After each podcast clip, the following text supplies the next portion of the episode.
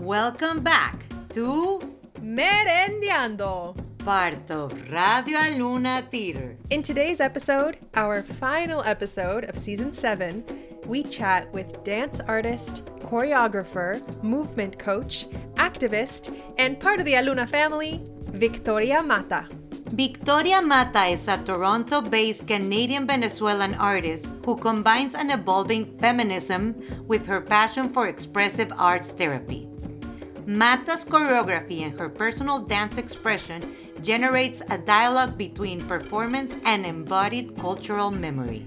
The world premiere production of Victoria's Cacao, a Venezuelan lament, will be presented in September 2022 with Aluna Theater and the Rutas 2022 International Festival in partnership with TO Live.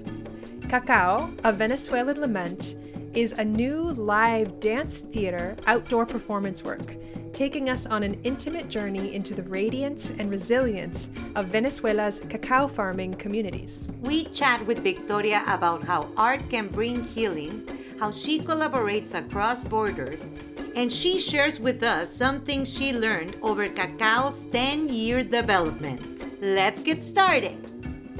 Ah, we're here with Victoria Mata. We did it! What a pleasure! You don't know how many times every time we had a meeting for what a Radio Aluna season would look like, and we had said your name every season, and they were like, "Wait, wait." We need to wait because something's brewing, something's happening, and now finally, Now, finally. this human when she dances it's just like it's so beautiful it's so amazing so we were wondering when when was the moment that you victoria mata fell in love with dance I love telling this story. It wasn't up to me. So my mother, Milena Mata, Milena Josefina Mata Soledad, went out salsa dancing the night before her water broke. And I'm sure she went out dancing many other times while pregnant with me. That's who I blame for my passion for dance. You were, it was baked into you, basically. yes. Today, you are a choreographer, a dancer, a movement coach, art therapist, so many things. We're talking to a lot of creative people this season, and we want to know what does it look like when you do feel creative, when you want to create a new piece? Are you alone? Are you with people? Is it stressful? Is it mm, flowy? What does it look like for you, Victoria? Hmm. It's interesting you asked this question because I was just I just came out of a like an intense four day creative process with Nano Valverde, a, um, a composer, a Chilean composer here in Toronto. It often looks like often manifests when I'm in collaboration with another artist. Mm. So I will have an idea, or I'll have a vision, or I'll do a sketch, or there'll be a writing, or the or there there will be an event and I'll want to begin a dialogue with someone else in mind, whether that person ends up being in my creative process or not. And so a lot of my or a lot of my favorite creative moments are in collaboration. Are in those moments where um, I bring forward some ideas, and then the other person brings forward some ideas, and then there's a, a an ebb and flow back and forth between between the two. And then there's separation, and there's solo time. Now, alone time is really important to understand the direction that I, I want to go. But it, it and I don't know if it's always, but I my solo time is very much influenced by my time in collaboration. as a choreographer when you are like doing a choreography you start with like you put it on yourself first right but when you deliver it no okay tell me tell me It depends. It Okay. depends. Where there are some projects where I do start on myself first. So I go into the studio and I just start investigating whether it's a movement motif or whether it's a visual representation of um, of something or whether it's a, a, a life event. But then there's also other times where, for example, I next week I'm in studio with Irma Villafuerte and Diana Reyes, where I have some ideas and some sketches on paper of what I want to explore in this duet, but I haven't put it on my body yet. So I will be coming into the studio and I will first investigate or further investigate or like extend what I have in mind onto their body. So they will be the first ones to begin the process of me understanding what it is I want to project, but through their bodies. So it really depends. It depends on the project, depends on the yeah, it's case by case. So we know you're a choreographer and and and you work with dance and as a director we've seen your work with dance, but in some productions you work as a movement coach. And for people that might not know what that means, what is what is that process like and and how would you describe somebody coming into a production as a as a movement coach? What is their their role? So one of my latest, my last examples of, or my last experiences with as a movement coach was with um, Aluna Theater's piece Solitudes, and my job as a movement coach is to find ways of inserting the director's ideas and the director's goals onto the the actors or onto the dancers. So in solitudes for example was sometimes warming up the dancers and then find exploring different ways for the actor to access the material outside of the choreography so outside of the one two three four and then you move your right arm and then you turn and then when this actor does this you're going to do this. So outside of that it's more about what intention how to be ready how to come on stage how to hold on back your emotions how to access certain emotions how to um, also just play on stage in order to get the actor sort of loose and maybe like separate from real life onto stage life. So it has many facets and I see it as um, sort of like a director's right hand.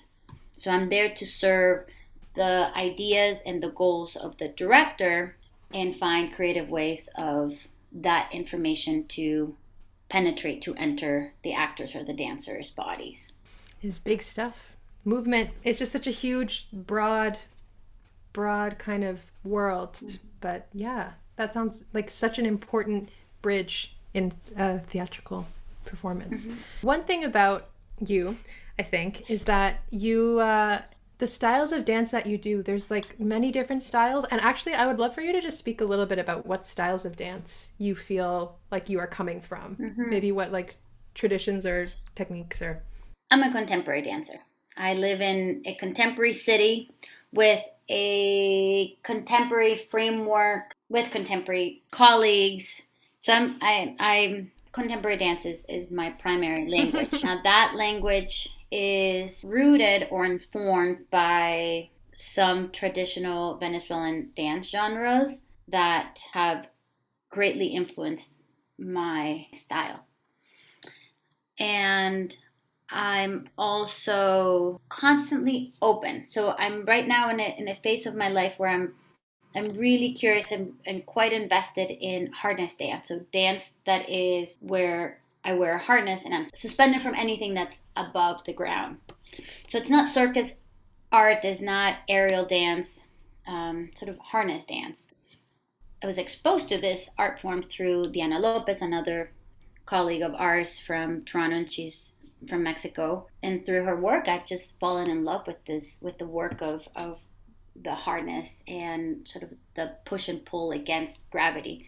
So in the technique, it's still contemporary forms in the way of like the shapes and the the roundingness or the the the constant play with rhythm and um, and compositions or varying compositions of the body against the music or the juxtaposition of the music and um, and shapes. But it also has its own technique because you have to be trained in a particular way in order to hold the body in midair, suspended while being somewhat in control. So it takes a particular core technique that is different than if I were to be dancing culepuya, for example, which is one of the traditional um, genres of Venezuelan, Afro Venezuelan dance that I love and that sort of grew up dancing with, not necessarily trained in, because it's like street uh, street dance, like dance of el Mhm. pueblo. But as an adult, I've gone back to to relearn it. I don't know if I answer. I feel like I don't know what I'm doing anymore. no, it's amazing. I mean, I don't think harness dance is something that a lot of people know about. So I think your description was really clear. And the way that other dances kind of weave into that practice, it's like very interesting to hear about. Yeah. yeah. Obviously, gravity plays a different role in street dance than it does in harness dance. And I would say even gravity plays a different role in street dance than it does in in studio dance.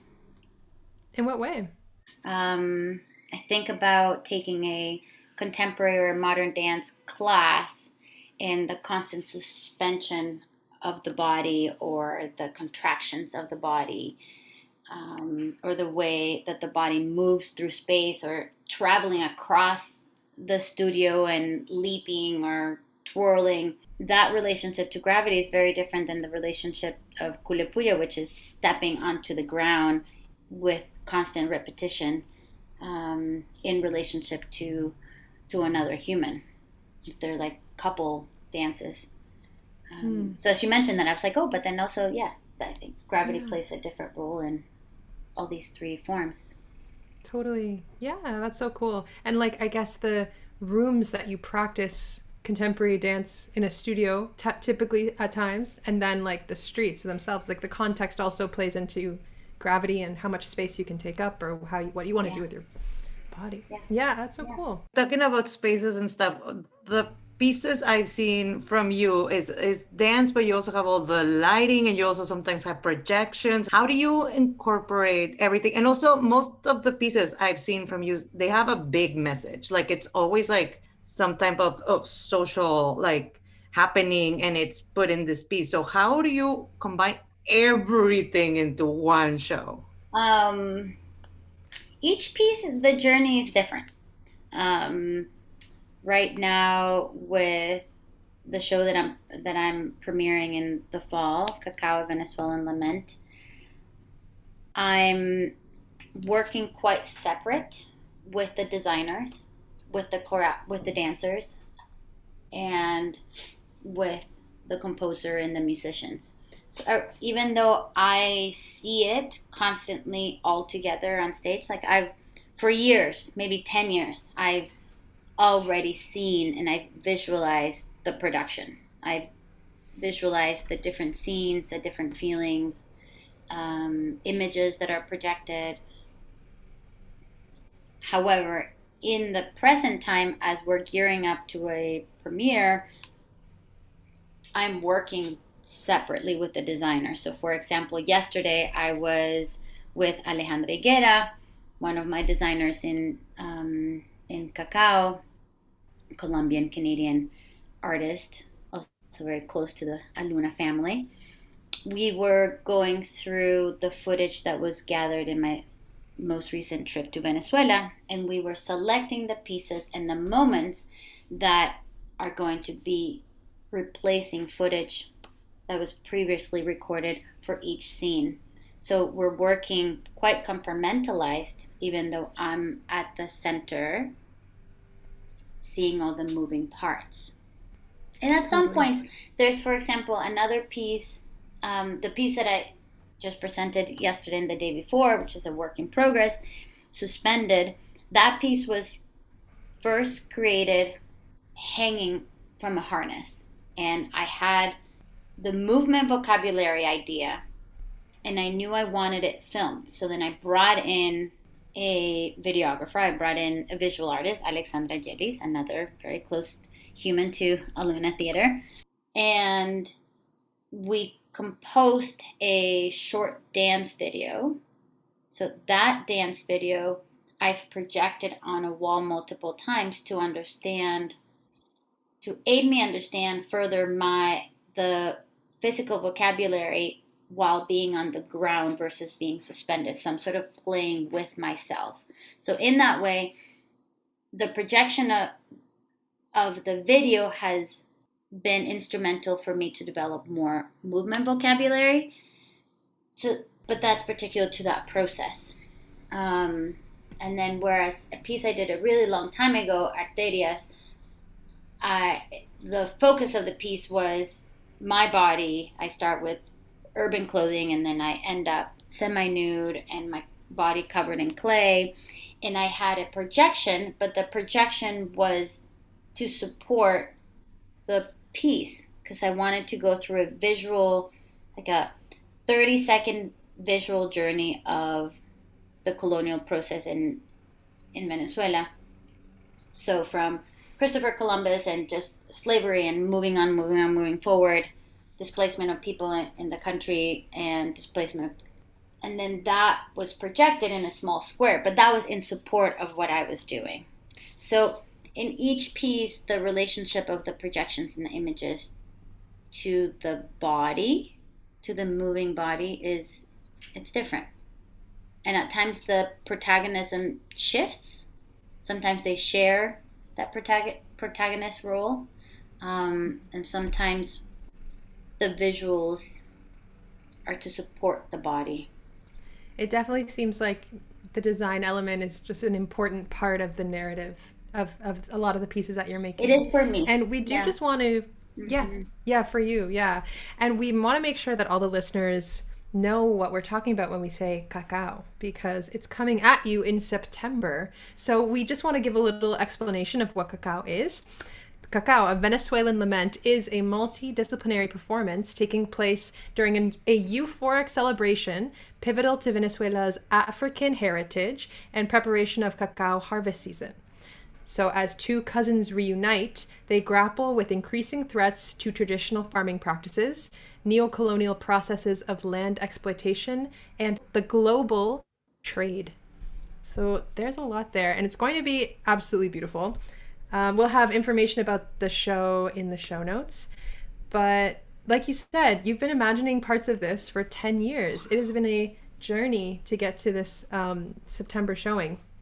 Yeah. So, although this is a huge question, Victoria, what complications have arisen in the process of developing this piece? what has surprised you about this process? Have you learned anything in this process that you feel like you open to sharing? This piece is is born out of the disconnect with my own family of cacao farmers. So my grand my my mother's lineage is uh, from my maternal side of the family were cacao farmers. However, my grandfather migrated to the city, and my mom and my aunts grew up in the city. So we are disconnected from the practice of cacao farming. However, while growing up, I was connected to it in, in different ways.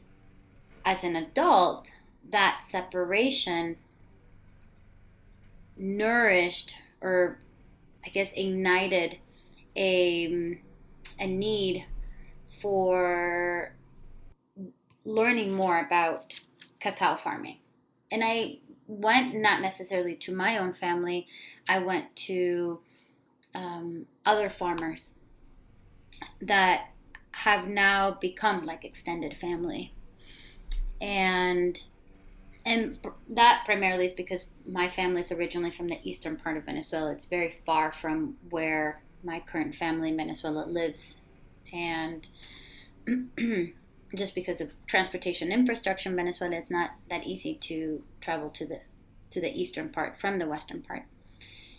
And also other reasons that led me to focus on the cacao harvest practices of the western part of, of Venezuela. And I think one of the biggest surprises has been how much I've been, I've come to terms with the own disjunction of my family's uh, from cacao farming through the building, the creation of of cacao Venezuelan lament of this production and it's just been tremendously healing for me as an individual. Also, mm. creating and writing a character, one of the protagonists, Milena, one of the cousins, she is a, a person who travels back to Venezuela. She was taken out of the country as a young age, as a child, and she goes back to Venezuela. And what she gets to do in the play is what is I don't know that I will ever get to do. She gets to go back to her family. She gets to fight for the preservation of the land of her family. She gets to reintegrate herself back into the family that she was disjuncted from. Me in my life, for many reasons, I don't know that I will have that. So, through my imagination and through the writing and the development of this piece, I have healed really deep wounds that I had. And I have regained many parts of myself through the development and the writing and the creation of this piece. So, those are one of the, that has been one of the biggest, um, I would say, surprises that I didn't know that this was, this is what I was going to gain um, 10, 12 years ago when I did my first interview with one of the cacao family, families. Um, in this last trip that I went, and one of my masters, when we when we said goodbye, you know, he said, "Great, next time we go visit your family." Hmm. I was like, "All right, next time we go visit my family." Right? and so it's just it's taken moon years to get here and Mm-hmm. It's just the journey that I've been on. So I don't know. Maybe now I'm ready. Maybe now I'm ready to go back to my family. That is el capítulo de la próxima telenovela. Exactamente. That is that's so huge. Oh, that's, that's, so, so huge. Yeah. And complicated and, at the same time. yeah, because yeah. like the divide between life and art. Yeah. Yeah. I think what also has been challenging, of course, has been the pandemic. You know, we're putting on a production that has a really big budget, and we're putting on a, a production with less funding than we expected to because we had to spend the funding in other ways during the pandemic. So we are at a place where we're developing creative ways of, of, of fundraising and little events that, that continue to to nourish the, the economic stability of the production. So that I, I would say that is one of the biggest challenges and really working with an amazing producer, Allison Wong, who yeah, just keeps the motor of this production going. And um, in speaking about collaborations, she is fundamental. You know, I would there's no way I'd be able to do this on my own if it wasn't for bringing on a, a producer. Shout out to hmm. amazing collaborative producers who can get creative yeah. and like actually support the art. It's such a beautiful, important craft mm-hmm. in itself. Yes. For sure. And so, Victoria, yeah, you just, there's so many things, so many threads that you've offered up here. Um, but you have, like, obviously so many important connections here in Toronto with the, your creative team, but also you live here a lot of the time as well and then also Venezuela, where your family's from, and also California, and also a few other places that your family also lives. And um, at least from our perspective, you do live in many places and are traveling between them quite frequently. So, how do you sustain and value community and chosen family for yourself? Because mm-hmm. there's family, there's chosen family. And one of the impacts that we see of the work that you do too is that like you just really do create and value community where you go, which is so amazing. So how how do you uh, do that? Um, I don't know. I think I'm. I love people's stories. I um, so I value deeply my time with with community, with individuals, whether and community can be one person. It doesn't have to be community. Doesn't have to be thirty people. Being patient, the communities and the chosen families that I have built in Venezuela, outside of my blood family, um, it's taken a decade to get to a place where we call each other hermana. You know, um, unplanned, but this is where we are now. And I think one of the ways that I'm able to do it is because I live in Canada and I have citizenship here. So I'm able to apply for grants and I speak English where 90% understand what I'm saying. So other people understand what I'm saying. Um, I can write in, in English. Um, so I have a number of privileges that allow me to access the granting world. I also, mm-hmm. um, so I can use that to travel. I can use that to travel, and it's not vacation traveling. It's traveling for work and traveling to build, to research, to for residencies or whatever it may be. Always the artistic experience is, is at the core. Um, and I would say that that's one of the biggest ways that I'm able to do it. I also, because I have family spread in many parts of the world, my housing costs are low because I can go to my mother's house. I can go to my cousin's house. I can go to my master's house and bring seven people in with me. mm-hmm. So um, I think there's just like the social, um, the social capital that that I have slowly built.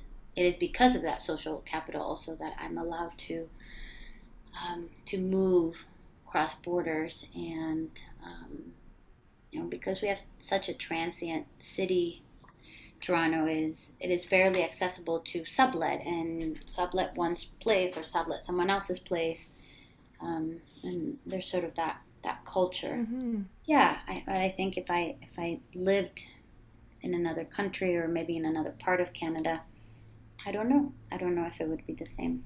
That's beautiful. Speaking about traveling, we know you recently traveled to Venezuela. Was it for cacao? One of my designers, Alexandra Gelis, also happened to be in Venezuela at the same time. So we just made the best of it. And it was incredible. I I think one of the biggest gifts from this last trip is that my masters, my teachers, my elders, my collaborators, my associate choreographer they all gave me the blessings. They all, when I told them we were ready for a premiere, they all said, Yes, we're there, we're ready. Um, I was gifted tobacco smoking. I was um, get written a song. Um, mm. Just many gifts. That yes, for me of course, but also for the production. Um, mm-hmm. And yeah, the path was cleared, and they full on gave me the blessings to to show cacao, to show, to bring and share with Toronto this production that is rooted in real stories from my family, real stories from um, the masters and the farmers that I've been working with for over a decade, from strangers that pass me by and that are having conversations and their conversations resonate and therefore it gets transferred onto the script. Um, so it's it's an extension of of the Venezuela that I have in my heart and in my mind and in and, and in my system and it's it I didn't know that that was the reason why I needed to go. And it was mm-hmm. absolutely the reason I don't think um, I would be able to, to put on the show if it wasn't if I hadn't received the blessings from my elders and my masters in Venezuela. Yeah, that is so huge. Were you ever consciously working towards that? Or like was that something conscious for you? From day one I've always asked a lot of permission. Um, and particularly I've worked very close with the youngest daughter of one of the elder teachers She's no longer alive, Belén Palacios, who is a national patrimony of Venezuela. She's the queen of the quitiplas, and los quitiplas are a, a, an ensemble of bamboo sticks that are played against either cement or a brick, and they make really beautiful percussive sounds. And um, Belén Palacios passed on, but she left the legacy of an ensemble of a cappella female singers. And in order for me, right from the very first day that I met Calixta Palacios, who's her youngest daughter, um, I asked for permission. And Yamile Palacios, who is the granddaughter of Belen Palacios, who has become like an older sister of mine, um, every time there is a process of asking for permission and even this time around, also when we went into La Hacienda, when we went into the cacao farm, it was, and now we ask for permission from Belen Palacios. So there's, it's been a, the ritual of asking for permission has been uh, really important for me right from the very beginning. So it's been a really long time.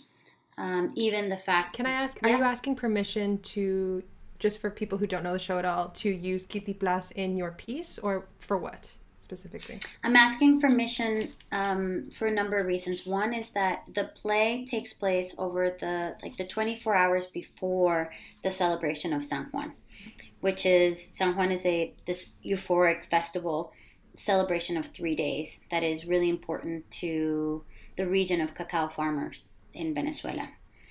And the voters of San Juan are the voters of San Juan.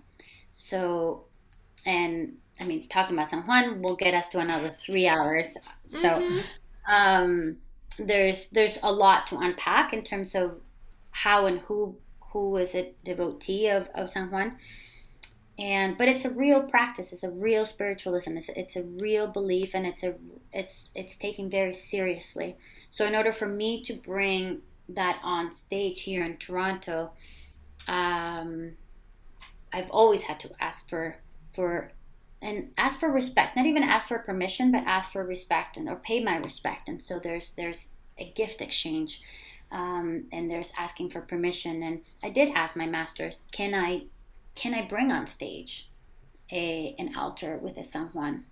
The Quitiplas, not so much, but because Belen Palacios was an elder, a teacher, a master to many individuals, and has become a patrimony of, of the country, her name could be used in all sorts of many different ways. And the only way that I, um, and I'm not using her story specifically in Cacao, however, I work with her family. And so by default, the stories of both Calixta and Yamilet, their experiences, even their energy, is going to be transferred onto the stage here in Toronto. And in order to do that, I've always wanted to make sure that they had autonomy around their stories, their entities, their energies, their family stories, and that has been just a regular part of that practice is that paying respect and asking for regular permission. Thank you for sharing that. Yeah. Something that people might know know about you that we know is that you're in art therapy. So, how did you get into art therapy, and what do you hope you, your art therapy practice looks like in five years? I want to have my own art healing center.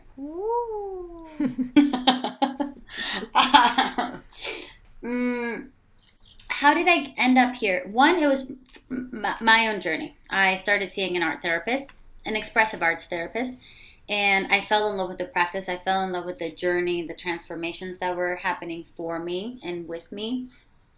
Um, and I began to take a few courses every year. So I would take a course at the Create Institute and then I maxed out all the workshops and courses I could take, and then the one of the faculty members said, "Well, why don't you just join?" And I was like, "Are you kidding me? I'm not going back to school. I'm done. Mm. I'm just out after my master's. I'm like, I'm done."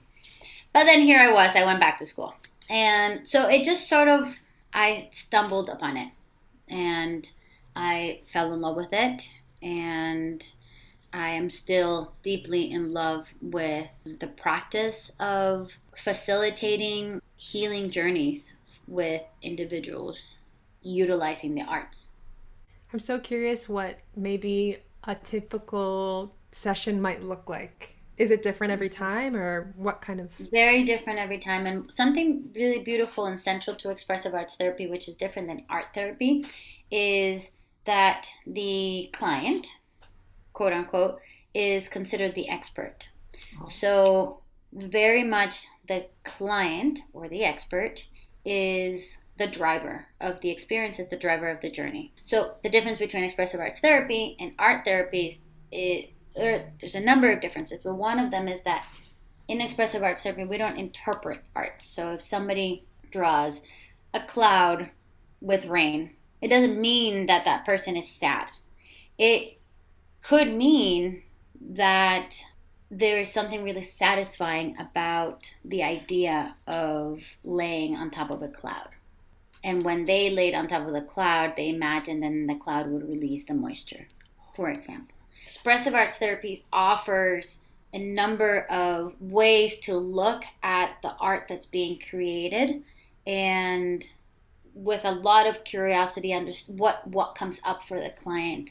What are the messages that are coming up from the art? What are how is the client and or the therapist engaging or understanding impacted by what's being created it looks very different for for client to client it's very intuitive it's a very beautiful field very beautiful field Hmm. That sounds really fascinating.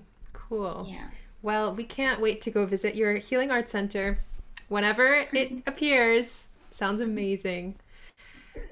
So, I think we're coming to the end of the episode. And at the end of every episode, we ask our current guest to pose a question to the next guest so we can keep the conversation going across borders, across practices. cool Uh, so we have a question for you from our previous guest, Suvendrini Lena, who's an amazing playwright and neurologist and uh, person. Uh, she's really, really cool. And she asks When I think of cacao, it really gives me a sensory experience. I'm wondering, how do you translate, Victoria, that sensory experience into a theatrical space? How do we make theater really embodied for our audiences? hmm So one of the ways that I'm accessing that embodied experience is through the projections. So my my my goal and my vision is to my goal is to bring a plaza of Venezuela onto Toronto so that when the audiences are walking onto the stage they get they they they get submerged with the sounds and the visuals and the magnitude and the the rhythmics of um, of las plazas in Venezuela just before San Juan. So or we're bringing three large screens with the stage in the middle and the audience surrounding the stage.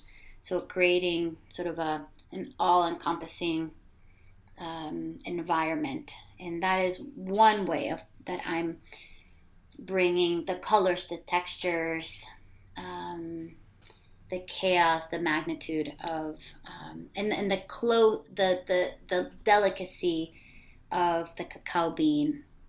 So as close as the cacao bean, but then also as far as like a, a bird's eye view of all the drums playing, Hmm. hundreds of drums playing during a San Juan festival. Yeah, and also we will be serving little shots of chocolate Okay. to welcome the audience in. You're covering like every sense. All of them.